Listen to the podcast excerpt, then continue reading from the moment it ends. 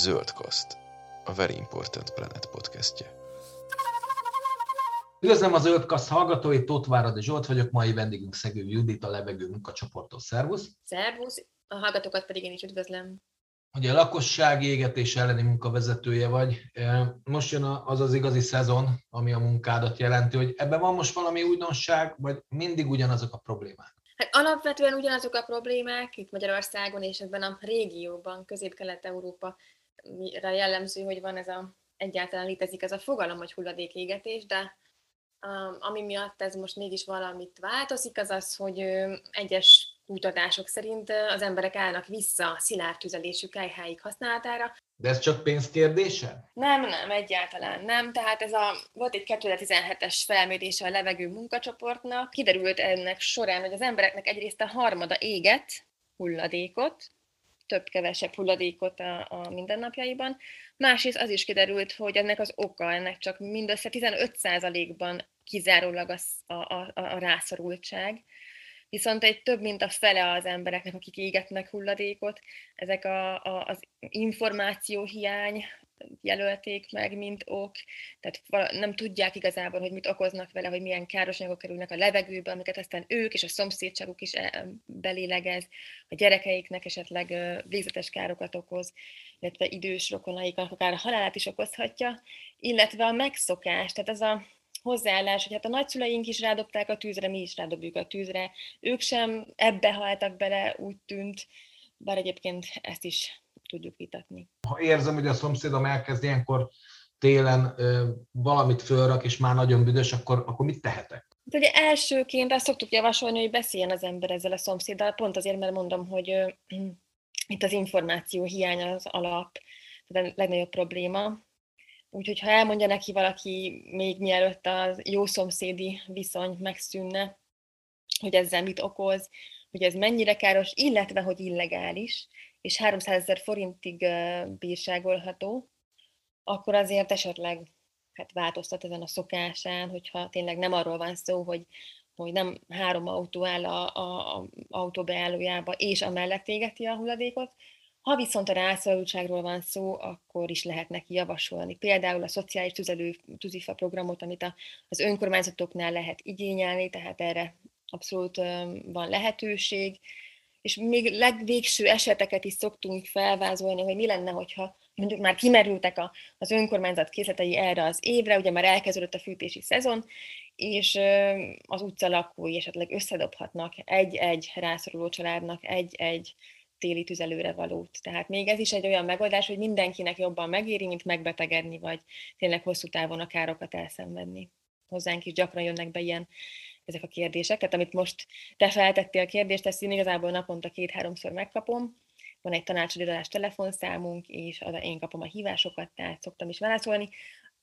Ugye a következő lépés az az, hogy lehet a panaszlevelet írni a kormányhivatal, területileg illetékes járási hivatalának, tehát az a levegővédelmi hatóság, nem az önkormányzat. Tehát az önkormányzatot hiába bombázzák egy, néha az emberek um, ezzel a problémával, ők általában süket fülek, sajnos, és akkor sokan fel is adják, mert nem tudják, hogy hova kell fordulni, de nem oda, hanem kormányhivatal. Um, és hogyha a panasz levélben az ember résztezi azt, hogy miről van szó, akár mellékel fotót, videót, akkor kijönnek és megvizsgálják a helyzetet, esetleg büntetnek, és ez azért lehet, hogy elrettentő erejű lesz az égető, illetve akár a többi szomszédság számára is, ugye, hogyha egy ilyen történik, akkor azért arra figyelnek a többiek, és hogyha megtehetik, akkor onnantól kezdve legális tüzelőanyagot fognak használni.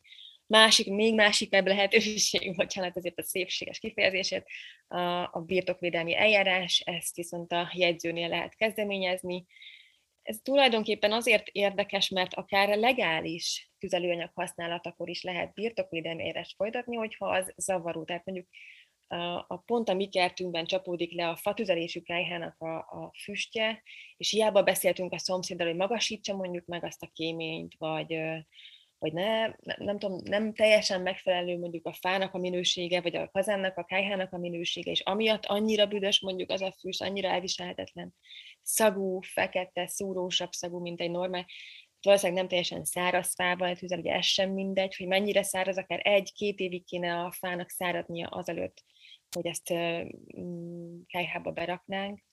Tehát sok esetben nem ilyet használnak, akkor ezért is lehet a birtokvédelmi eljárást lefolytatni. Itt hiába legális a tűzianyag, a tüzelőanyag, akkor is a, a jegyző megfelelő szankciókat fog alkalmazni. Nagyon tipikus az mostanában, hogy hova költözzön az ember. És hát a levegő minőség szempontjából, ugye, hogyha kisgyerekkel az emberek el akarnak költözni valahonnan, az sokszor azért van, mert ahol most laknak, ott úgy érzik, hogy nem egészséges a környezet, és akkor felhívnak engem, hogy mit tudok javasolni, de azért ez egy kicsit egyéni munkát is igényel. Tehát én mindenkinek elmondom azt, hogy miből lehet levonni következtetéseket, miket használjanak fel, milyen térképek vannak, ilyen légszennyezettséget mutató térképek, ilyen például az Országos Meteorológiai Szolgálatnak a hivatalos mérőállomásoknak a, mm, a rendszere, tehát ez azért a levegőminőség.hu nevű honlapon megtalálható automata mérőállomásokat szoktam javasolni, hogy akkor első körben azt nézzék meg, ott lehet visszamenőleg több évre keresni, hogy milyen volt mondjuk három évvel ezelőtt télen a levegő, vagy két évvel ezelőtt télen a levegő egy-egy környéken. Csak ugye ennek a hálózatnak a mérőállomásainak a száma az erősen korlátozott, az országszerte 57 ilyen állomás van, nagyon lassan fejlődik, Budapesten 12 darab ilyen van, és hát nem mindegyik ott van, ahol pont az ember keresne a lakóhelyet.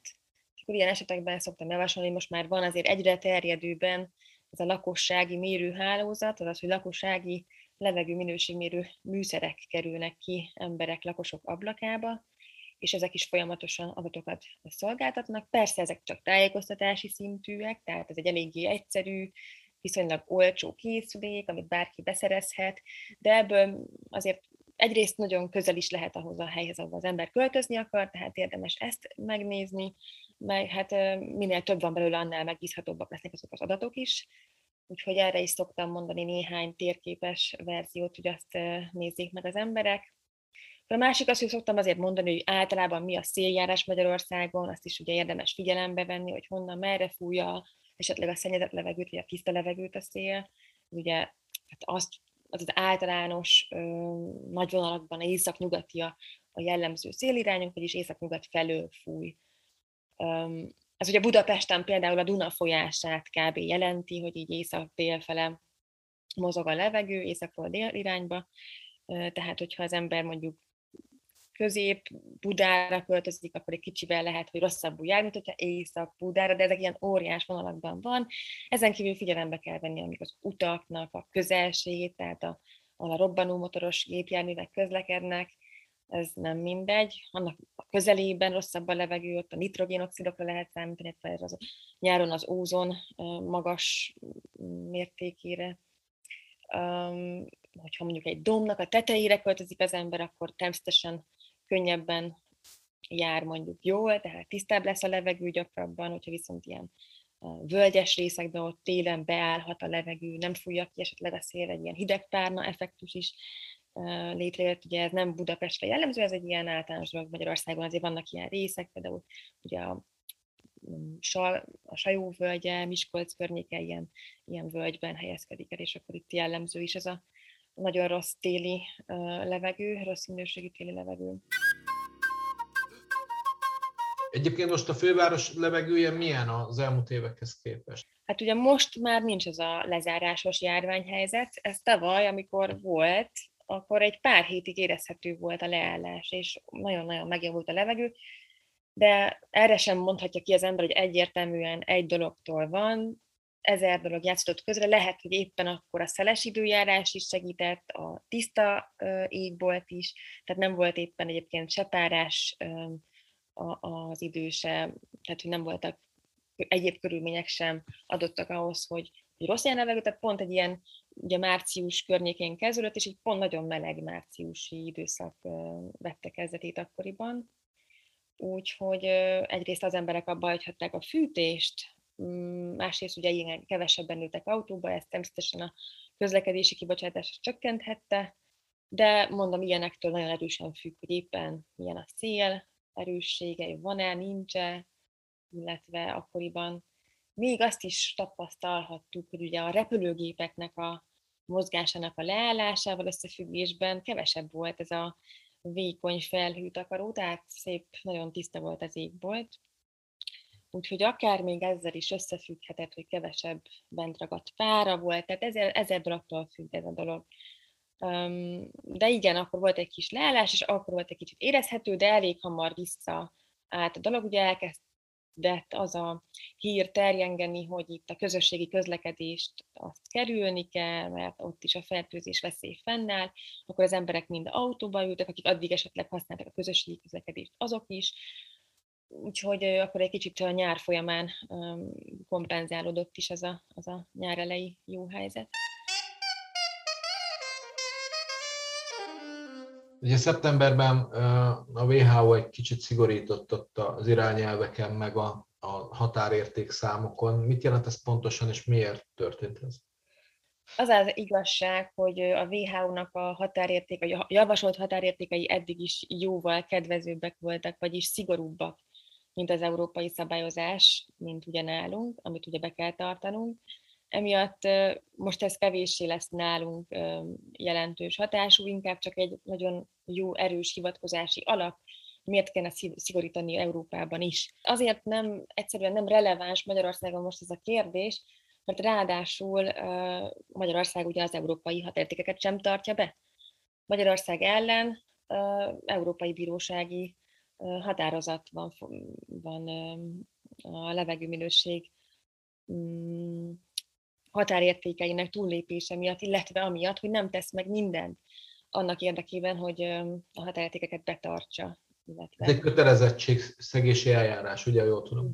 Így van, ez, ez a hivatalos neve neki, és ugye ez az a, az, az eljárás, ami annak következtében um, kezdődött el Magyarország ellen, hogy több régióban is Magyarország túlépi azt az egyébként nagyon megengedő megengedett 35 napos határérték túllépési engedményt is, amit az Európai Unió, mondom, ilyen nagy lelkűen adott. Tehát több mint 35 napon át volt magasabb a, légszínyezettség, mint amilyen az Európai Uniós határ, határértékeket jelenti, amit mondom a WHO-nál jóval kevésbé szigorúbbak. Több évig foglalkoztál egy uniós projekttel, ami a, a klímaterv elkészítésével kapcsolatos. Erről mondanál valamit, hogy ez milyen munka volt? Igen, ez a Plenap nevű nemzetközi projekt volt. Ennek keretei között öt európai ország vizsgálta az országos, tehát a nemzeti energia és klímatervének a, a, az elkészülését, az elkészülés folyamatát, az elkészült draft, vagyis piszkozatter verziónak a, a, a minőségét, és aztán végül az, a, a végső nemzeti energia és klímatervet, amit a, az Európai Bizottságnak kellene az országoknak benyújtani. Hát ennek a során a civil szervezetekkel a minisztériumnak, az, a, ugye nálunk a, az Innovációs és Technológiai Minisztérium volt megbízva ennek az elkészítésével többnyire, de részben egyébként az Agrárminisztériummal is együtt kellett működjenek, úgyhogy már eleve volt egy kis nehézség, itt is voltak ilyen koordinációs nehézségek valószínűleg az ő oldalukon, viszont a civilekkel is kellett egyeztessenek. Tehát ez is az Európai Uniónak az elvárása volt, ennél a Nemzeti Energia és Klimatervnél, kötelezően egy, egyeztetni kellett a civil, illetve szakma beli szervezetekkel is, valamint még a társadalomnak a bevonását is előírták. Na most ezt vizsgáltuk magát azt, hogy például mennyire egyeztetnek a civilekkel és a társadalommal. Ennek során legelején még ezt a piszkozat verziónál volt olyan egyeztetésünk a minisztériummal, amikor például még semmi nem volt meg ebből a tervből, akkor volt egy ilyen előzetes egyeztetés, ott a civilek többen, tehát volt körülbelül az az 5-10 nagyobb, nagyobb magyar civil szervezet jelen volt, és elmondták az a véleményüket előre, úgy előzetesen, hogy minek kellene majd benne lennie, és hogyan. És sajnos nagyon kevés, vagy inkább semmi nem jelent meg később a Nemzeti Energia és Klimatervünkben abból, amit javasoltak a civilek. Úgyhogy ezt a véleményünket, ezt meg is fogalmaztuk egyébként, ugye erre voltunk mi felkérve az Európai Bizottság oldaláról, nekünk is kellett véleményezni is ezt a, a munkát, amit a minisztérium végez, és hát tehát nem láttuk a garanciát arra, hogy a, a véleményeink ugyan épülnek be. Judit, nagyon szépen köszönöm, hogy a rendelkezésünkre álltál. Jó munkát kívánok, majd az idő.